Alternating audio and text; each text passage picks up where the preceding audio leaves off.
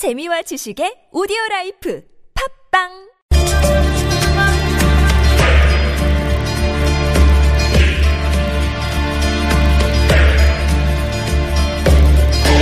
정치는 왜 우리 삶을 바꾸지 못하는가? 정치 무림의 두 은둔 고수와 함께 그 해답을 찾아갑니다. 정치 토크 시사 외전.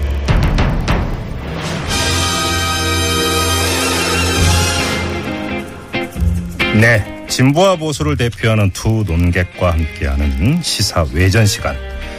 매주 월요일 이 시간에 어김없이 시작합니다. 자, 참여정부 대통령 비서실 행정관 박원순 시장 비서실장을 지낸 권호중 전 서울시 정무수석 비서관 나오셨고요. 어서 오십시오. 안녕하십니까. 검사 출신으로 박근혜 대선 캠프를 거쳐서 새누리당 서울 광진을 당협위원장을 맡고 있는 정준길 변호사 나오셨습니다. 어서 오십시오. 반갑습니다. 네. 계속되는 폭염에 지치지 않고 잘 버티고 계시는 거죠? 잘 버티고 있습니다. 아, 에어컨도 열심히 켜고 있습니다. 어떻게 전기료 이제 그 7, 8, 9월 조금 조금 깎아준다는데 어떻게 그 에어컨 트는 시간은 좀 늘어났나요? 마구 틀고 있습니다. 그래 일단 시원하고 보자 이거죠. 오늘 근데 오늘 이 시사회전도 이게 만만치가 않을 것 같습니다. 뜨거울 것 같은데요. 그냥 바로 시작하겠습니다. 자, 박근혜 대통령이 오늘 광복절 경축사에서 오늘은 제71주년 광복절이자 건국 68주년을 맞이하는 역사적인 날이다. 이렇게 언급을 했습니다. 제가 이거를 지금 뽑아서 말씀을 드리는 이유 아마 두 분 그리고 우리 애청자 여러분 모두 알고 계실 것 같은데요. 건국절 논란 몇 해째 이제 계속되고 있는 그런 문제 아니겠습니까? 근데 며칠 전이었습니다. 올해 92 대신 김영관 전 광복군 동지 회장은 청와대 오찬 이 대통령 앞에서 이런 얘기를 했습니다. 헌법에 위배되고 실증적 사실과도 부합하지 않고 역사 왜곡이자 역사의 단절을 처리할 뿐이다. 뭐에 대해서 건국절에 대해서 이렇게 언급을 했습니다. 단도직입으로 여쭤보겠습니다. 정준길 변호사 건국절 어떻게 해야 된다고 생각하십니까? 건국절 필요하지 않나요? 모든 사람한테 생일이 있듯이 네. 국가에도 생일이 있어야 되지 않습니까? 일단 8월 15일이 그 생일이어야 하는 것은 논외로 하더라도 네. 대한민국이라는 나라에 생일이 없다는 거 이거 부끄러운 일 아닙니까? 음. 그런 의미에서 건국절을 만들어야 된다라는 논의는 맞는 것 같고요. 네. 그렇다면은 그 생일을 언제로 할 거냐와 음. 관련돼서는 여러 가지 논의가 있을 수 있다고 보는데 네. 지금 대통령님의 생각은 1948년 8월 15일 날 대한민국 정부가 수립된 음. 네. 그날을 대한민국의 생- 생일로 봐야 된다. 음. 그렇게 말씀하신 것 같습니다. 음, 네. 근데 이게 논의가 두 가지가 섞여 가지고 네. 뭐 생일이 필요한지 안 필요한지는 논의하지 않고 음. 뭐 8월 15일이 적절하냐라는 논의만 가다 보니까 정작 중요한 우리에게 생일도 없다는 이 너무나도 좀 어떻게 뭐 한심스러운 음. 오. 이 상황이 너무 쉽게 넘어가지고 있지 않나 그런 생각이 듭니다. 그럼 우리 지금 권호중 전 수석께 마이크 드리기 전에 제가 이 정준길 변호사께 보충 질문을 좀 드렸. 지금 두 가지를 제시를 한 거예요. 그러니까 대한민국이라는 국가가 최초로 그러니까 이 세상에 태어난 날이 있으니까 생일은 당연히 있어야 되는 거다. 그렇죠. 그렇죠. 근데 그게 그러면 아, 지금 이야기되고 있는 것처럼 8월 15일 이날이어야 되느냐. 이게 두 가지 지금 논점이 있는 건데. 그렇죠. 뭐 전자에 대해서는 권호중 전 수석도 뭐 이건 뭐 이견이 나올 수 있는 부분 아니죠. 그렇습니다. 그러니까 예, 문제는 뭐 두 번째 문제. 아 근데 첫 번째 논의가 되게 중요해요. 왜냐하면 예. 음. 자 나라에 생일이 있어야 되는데 그럼 생일을 언제로 해야 되냐 이런 논의가 있어야 된다는 거죠. 네네. 그러니까 8월 1948년 8월 15일이 아니다라고 하면 음. 언제로 해야 되는지 그 이유는 뭔지 이런 부분에 관해서 생산적인 논의들을 하고 네. 제시를 해서 국민들이 보기에 그럼 어느 날을 생일로 하는 것이 바람직한가 이렇게 가야 되는데 지금까지 한 번도 그럼 다른 날이 생일이 되는 게 맞다 이런 걸 구체적으로 주장한 내용 별로 없었던 것 음. 잠깐만요. 같거든요. 권호중 전 수석 그럼 바로 대답을 좀 해주시죠. 아, 그런 문제는 이미 법적으로 다 해결이 돼 있는 문제 아닙니까? 네네. 음. 우리나라 대한민국 헌법에 김인현 3월, 3월 1일 독립운동을 근거로 해서 임시정부의 법통을 개정한다라고 네. 명시적으로 재헌헌법부터 그게 명시가 돼 있었거든요. 예, 예. 그왜 헌법을 제정한 사람들과 대한민국 헌법에 왜 그런 내용이 가- 담겨져 있느냐. 네. 바로 임시정부가 세워진 상해 임시정부가 세워진 1919년 네. 4월을 우리나라의 대한민국 건국으로 보는 거죠 기점으로. 음. 그 이미 나와 있는 걸 갖고 불필요한 논란을 만들면서 예. 굳이 이런 논란거리들을 자꾸 들춰내는 게 무슨 다른 정치적 목적이 있는 게 아닌가라고 음. 의심이 들 정도의 당연한 일을 갖고 얘기를 하시는 걸 보면 네. 정준규 변호사님 받아주시죠. 저는 그게 어떻게 당연하다고 말씀하시는지 모르겠는데 네. 헌법 전문에 이렇게 돼 있어요. 3.1 운동으로 건립된 대한민국 임시정부의 법통을 개성한다 이렇게 돼 있어요. 네네네. 그죠? 법통을 개성한다는 게 뭐 무슨 말입니까? 그러니까 대한민국 건국의 정신적 사상적 기반이 바로 이 대한민국 임시정부에 있다라는 얘기 아닙니까? 음. 근데 헌법 전문에도 임시정부라고 되어 있잖아요. 네. 더더군다나 문제는 임시정부의 요인들조차도 음. 본인들의 이 임시정부를 말 그대로 임시정부라고 그랬지 네. 정식 정부라고 말한 적이 없어요. 오, 잠깐만요. 진짜 본격적으로 이제 논점이 시작이 되는 것 같은데요. 자, 우리 애청자 여러분께 또 이 참여 방법 한번 고지를 해드리겠습니다. 아, 50원의 유료 문자인데요. 우물정 0951, 우물정 0951로 뭐 여러분들의 어떤 질문도 좋고요. 의견도 좋습니다. 지금 건국절로부터 벌써 이 시사회전 시작부터 뜨거워지고 있는데 여러분들의 의견, 질문 기다리고 있겠습니다. 자, 임시정부이기 때문에 정식정부는 아니다. 그러니까 그날을 대한민국의 생일로 삼을 수는 없다. 이런 뭐 말씀이십니까? 사람으로 치면 그날이 수태된 날 정도 되겠죠. 자, 권호중 전 수석. 약간 좀 뭐, 논리적인 비약이신 것 같고요. 예. 일단 상해 임시정부는 그 국가의 3대 뭐 건립 요소라는 게 있지 않습니까? 네. 국민이 있어야 되고 음. 영토가 있어야 되고 네네. 주권이 있어야 되고 네. 완벽히 갖추고 있었잖아요. 2천만 그때 당시 국민들이 있었고 음. 한반도를 우리 영토로 한다고 선포해 놓고 있었고 주권이 있었고 네. 국가 건립의 3대 요소를 다 만족 해야 하고 있었는데 이게 왜 국가로서 어떤 정부로서의 음. 그 성립 요건이 안 돼 있는지 그건 말이 안 되는 것 같고요. 예. 지금도 보면 우리나라가 임시정부의 국호, 예. 국기, 국채 영토를 다 그- 차용해 쓰고 있어요. 네. 그럼 뭐 당연히 똑같다라는 것을 전제로 하고 있다는 어, 사실이고요. 네. 예를 들어 보자면 그 2차 세계대전 때 프랑스가 독일의 나라를 뺏기고 어디다 망명정부를 세웠으면 영국의 망명정부를 네. 세우지 않았어요. 네네. 드골이. 그때 망명 정부를 영국에 세웠다고 해서 그럼 국가가 없어졌습니까? 그건 아니죠. 다시 또 전후에 재건하면서 음. 프랑스 국가 다시 재건했지 않습니까? 그때 망명 정부도 동일한 국가였다라는 거죠. 네. 그런 사- 역사적 사실 다른 나라도 있는데 네. 상해 임시 정부도 다만 다른 나라에 설립한 망명 정부라는 그 위치적인 한계만 있었던 거지 그게 국내에 세운 정부하고 뭐가 다릅니까? 네. 저는 그런 역사적인 논리 비약을 하는 것은 잘못된 음. 판단이라고 생각합니다. 그 논리 비약은 저는 우리 저기 우리 권, 권 의원이 하신다고 봐요. 네. 방금 프랑스 예를 드셨는데 네. 프랑스의 경우와 대한민국의 경우는 동일하지 않습니다.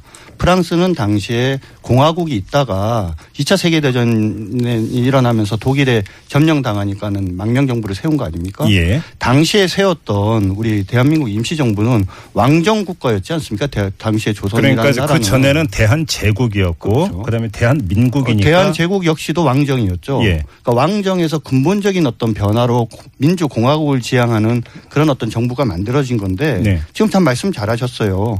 국가의 3요소는 주권과 국민과 영토지 않습니까? 그죠? 뭐 국민 뭐 있었다고 뭐 말씀을 하시니까 영토도 말씀하시는데 주권이라는 것은 배타성 배타적 지배성을 유효하게 가질 때 그것이 주권이 인정되어지는 거 아닙니까? 네네네.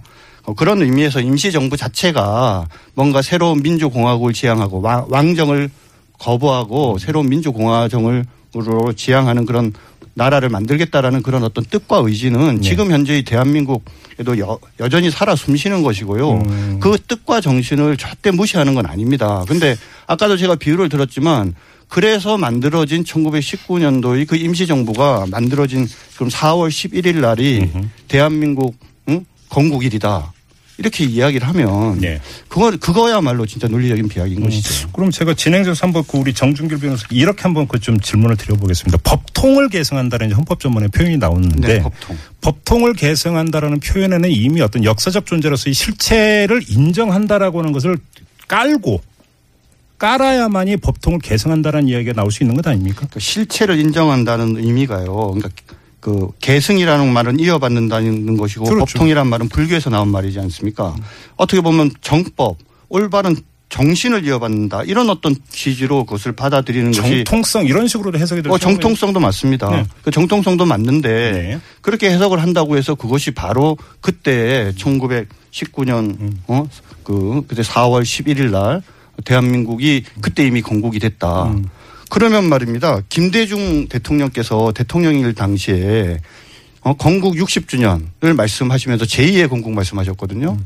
그건 뭔가 뭔가요? 그럼 제3의 건국 말씀하셨어야 되는 거 아니에요?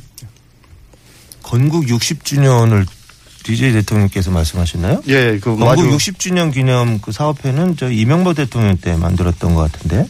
아, 이거 아닙니다. 지금이 71주년, 아니, 그러니까 67주년. 그러니까 2000, 아, 67주년 건, 건국 60주년 2008년이 됩니다. 2008년이에요, 그거는. 예. 아무튼 뭐, 그, 그거는 뭐, 다 차지하고. 예. 그, 아까도 말씀하셨지만 그 법통 얘기는 뭐 사회자께서 얘기하셨죠. 저, 저는 그걸 해석을 법적인 정통성이라고 보는데 만약 그 헌법 전문에 전통을 계승한다라고 돼 있으면 그거는 법적인 어떤 효, 효력들은 배제되는 것이겠죠. 네. 예?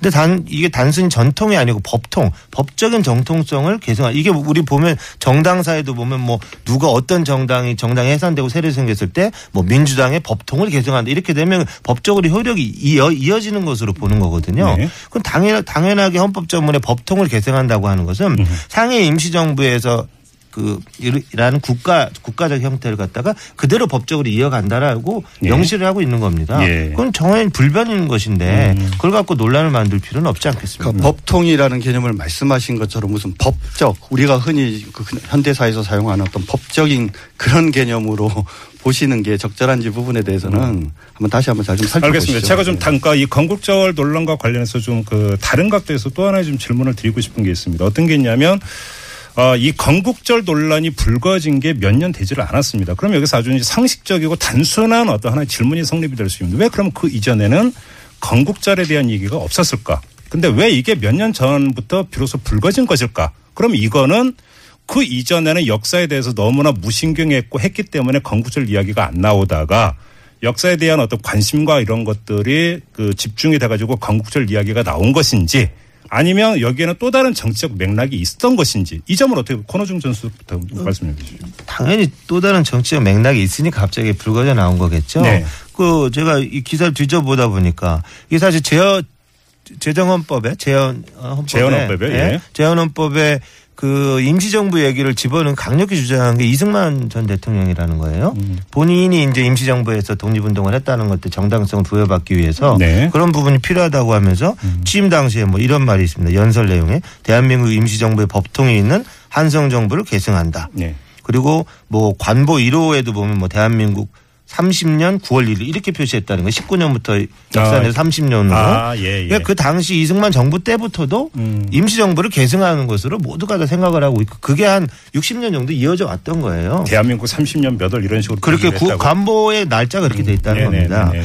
그렇, 그렇게 따져보면 사실 2006년 8년도에 갑자기 이 건국절 얘기가 나온 것은 음. 당시 이제 이명박 정부가 들어서는 그 즈음에서 음. 그 뉴라이트 계열의 학자들이 이제 이 역사적인 어떤 친일 근대화론 이런 부분들을 주장하는 건 뉴라이트 학자들이 건국절을 들고 나옴으로써 음. 새로운 식민사관 이런 것들을 연장하려고 하는 그런 학계적인 의도가 좀 있었던 건데 네. 이런 부분에 정치까지 이렇게 막 좌, 좌지우지되고 논란이 휩쓸려가는 것은 어, 좀뭐 마땅치 않다고 봅니다. 음. 알겠습니다. 지금 이제 정준길 변호사께 마이크를 드려야 되는데 마침 0690님이 문자를 주셨으니까요. 그러니까 다시 한번 질문을 환기시키는 차원에서도 이 그 문자를 읽어드릴 필요가 있을 것 같습니다. 좀 그대로 읽어드릴 텐데요. 자, 건국과 정부 수립 은 구별되어야 하고 이승만 정부 수립을 건국일로 비하하려는 이유는 무엇입니까? 인간이 태어난 날과 초등학교 입학한 날과는 분명히 구별되는 것인데 점점점 무슨 의도로 임시 정부를 부정하고 이승만 정부를 건국일로 승격하려는 것인지 그 이유를 대부분 국민은 알고 있습니다. 이런 저는, 문제로 저는 참 대한민국의 논의 수준이 천박하다고 생각을 하는데요. 네네. 1948년 8월 15일을 건국일로 본다고 해서 음. 그것이 어떻게 임시정부를 비하하거나 음. 폄하하거나 부정하는 거라고 얘기할 수 있습니까? 아까 예를 들었지 않습니까? 사람이 태어났지만 수태된 날이 있는 거고 그럼 수태 자체를 부정하는 건가요? 그런 건 아니죠. 음. 면면이 살아 숨쉬는 대한민국 임시정부의 역사 예. 그 속에서 항일 투쟁을 하고 여러 가지 노력을 한 바로 그런 것들이 모여서 결국 대한민국이 1948년 8월 15일 날 네. 어, 건국이 된 거 아닙니까? 네. 그런 측면에서 자꾸 이거를 뭔가 어, 이그 저 폄하하고 부정한다라고 보는 시각은 아주 좀 잘못된 시각이라고 보고요. 음. 예. 그러면 이제 정부 수립과 지금 건국이라는 문제에 대해서 저는 사실 이런 문제 제기를 하고 싶어요. 음. 대한민국이라는 나라는 신생국가지 않습니까? 네. 그 5년도에 제2차 세계대전이 끝나고 난 다음에 한 100개가 넘는 신생 국가들이 만들어졌어요. 네, 네. 어? 그 가운데 신생 국가 중에 하나인 것이죠. 그래서 그것이 주권 국민 영토라는 세 가지 요건을 갖춘 현대적 근대적 의미의 어떤 국가의 체제를 비로소 네. 제대로 갖춘 것이 1948년 8월 15일이라는 의미인 것이죠. 네네. 그 이상도 그 이하도 아닙니다. 알겠습니다. 자, 그 다음 질문으로 넘어가려고 했는데 7835님이 문자를 주셨는데 이게 다음 질문으로 넘어가기 위한 하나의 다리가 될 수도 있을 것 같아서 두 분께 공이 어, 이 답변을 부탁드리면서 문자를 읽어드리겠습니다. 1948년 8월 15일을 건국절로 하면 위안부 할머니들 어떻게 하나요? 대한민국 건국 전인이 책임지지 않아도 되나요? 라는 문자를 보내주셨습니다. 그거는 마찬가지죠. 일본이 1945년 8월 15일 패망이 되고 났으니까 그 이전에 있었던 일본의 역사, 즉 여러 가지 과오들에 대해서 현재 일본이 책임 안 져도 되는 건가요? 그러니까 국가라는 것이 국제 사회에서의 하나의 국가로서 공식적으로 인정받는 것과 대한민국이 그럼 하루아침에 떨어진 게 아니지 않습니까? 역사적 문화적으로 과거의 어떤 단군 조선부터 해서 역사적으로 면면이 이어져 내려오면서 그 그러한 어떤 역사와 문화적 또 전통은 그대로 또 계승하는 거 아니겠습니까? 다만 국제 사회에서의 한 국가로서의 어떤 탄생일을 의미하는 건데 그 두 가지를 이렇게 섞어 가지고 말씀을 하시면 결국 일본한테 면죄부를 주는 그런 논리밖에 더 되겠습니까? 알겠습니다. 권호중 전 수석. 아, 저는 뭐 생각이 좀 다르고요. 예. 어쨌든 그 지금 시- 애청자께서 보내주신 문자 내용과 같이 그런 여러 가지 법적인 국제법적인 지, 지위나 여러 가지 분쟁들의 그 요소가 될 수 있는 거죠. 음. 그 사실 뭐 어떤 얘기를 보니까 뭐 독도 영유 문제만 해도 이게 뭐 45년을 건국으로 해버리면 음. 네. 그 이전에 뭐 1905년인가요? 그때 뭐 일본이 독도 영유권을 어디 뭐 심해다현인가 어디다 편입을 시켰다는데 음. 네. 그런 문제가 그 인증이 돼 버린다는 거죠. 그때는 국가가 없었기 때문에. 네네. 근데 그런 여러 가지 법적인 어, 국제법적인 문제들이 일어나기 때문에 네. 굉장히 신중해야 되고 당연히 역사적인 정통성 이런 것들 따져봐야 된다는 겁니다. 알겠습니다. 제가 이 그 문자를 읽어드린 이유를 아마 뭐 두 분께서 벌써 뭐 충분히 그 이제 어떤 질문이 나올지 아마 예상을 하셨을 것 같은데 자 광복절을 앞두고 일본 정부가 화해 치유 재단에 10억 엔을 출연하기 최종 결정을 했습니다. 그런데 배상금이 아니라 치유금이다. 이렇게 분명히 밝혔습니다. 그 이 시, 어, 그 이 진행되기 전에 2부에서 조정래 작가하고도 인터뷰했는데 조정래 작가 같은 경우는 그런 거라면 그걸 뭐하러 받느냐.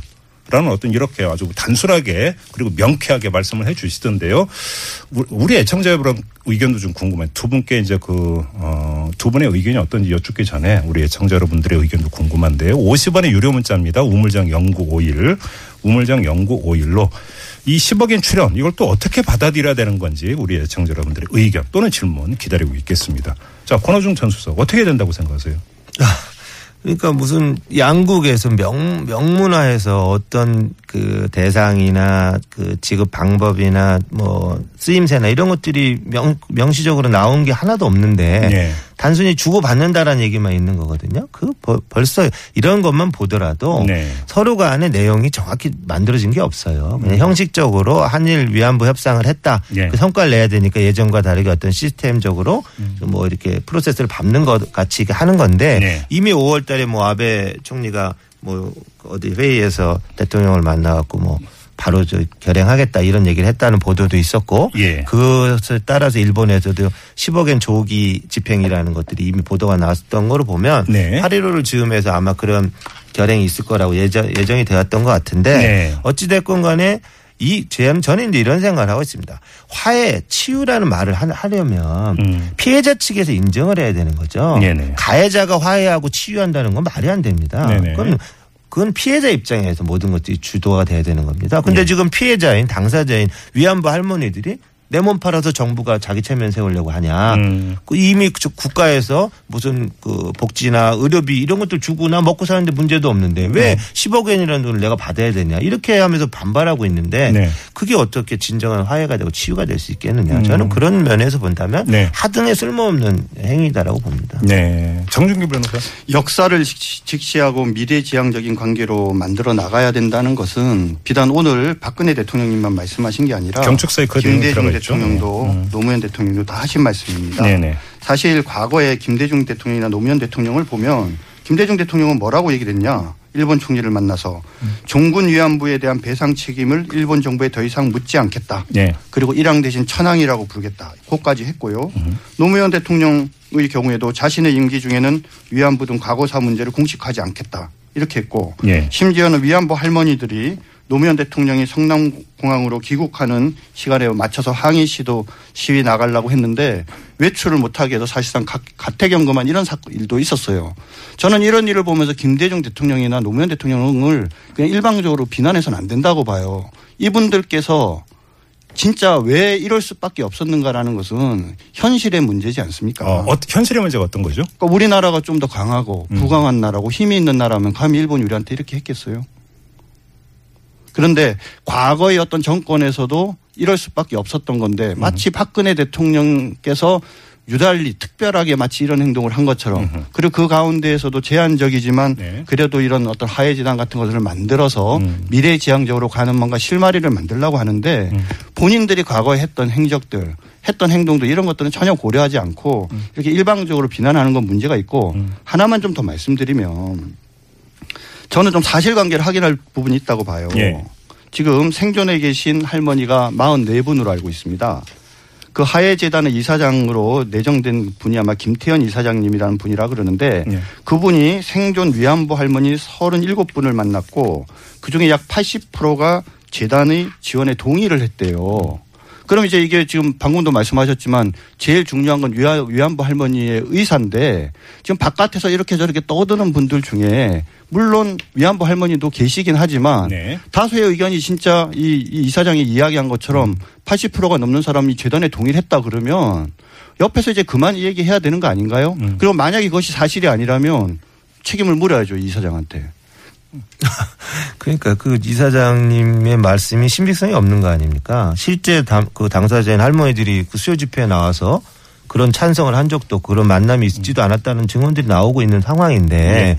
그런 얘기들을 한다라는 것은 실제 그런 만남이 있었더라도 그거는 개별적이고 굉장히 비밀스럽고 공정하지 않은 거고 정당하지 않은 거죠. 그런 식으로 화해와 치유를 하자는 게 아닙니다. 공개적이고 법적이고 정당하게 하자는 거기 때문에 저는 이 화해 치유 재단의 출연금 문제 또는 뭐 위안부 거슬러 올라가서 작년 12월 28일에 위안부 합의 문제는 전면적으로 재검토해야 되고 음. 어, 무효화로 해야 되는 협상이 아닌가 생각을 하고요.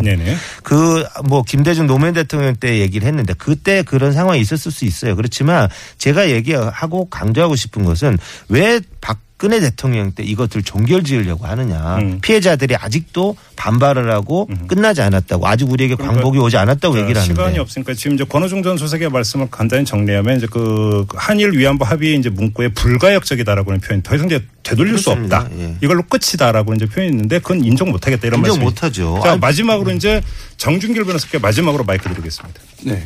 아, 저는요, 일단 불가역적으로 한 다음에 또 주장할 필요 있다고 봐요. 아까 김대중 대표, 김대중 대통령께서 앞으로 정부에서 더 이상 얘기 안 하겠다고 했잖아요.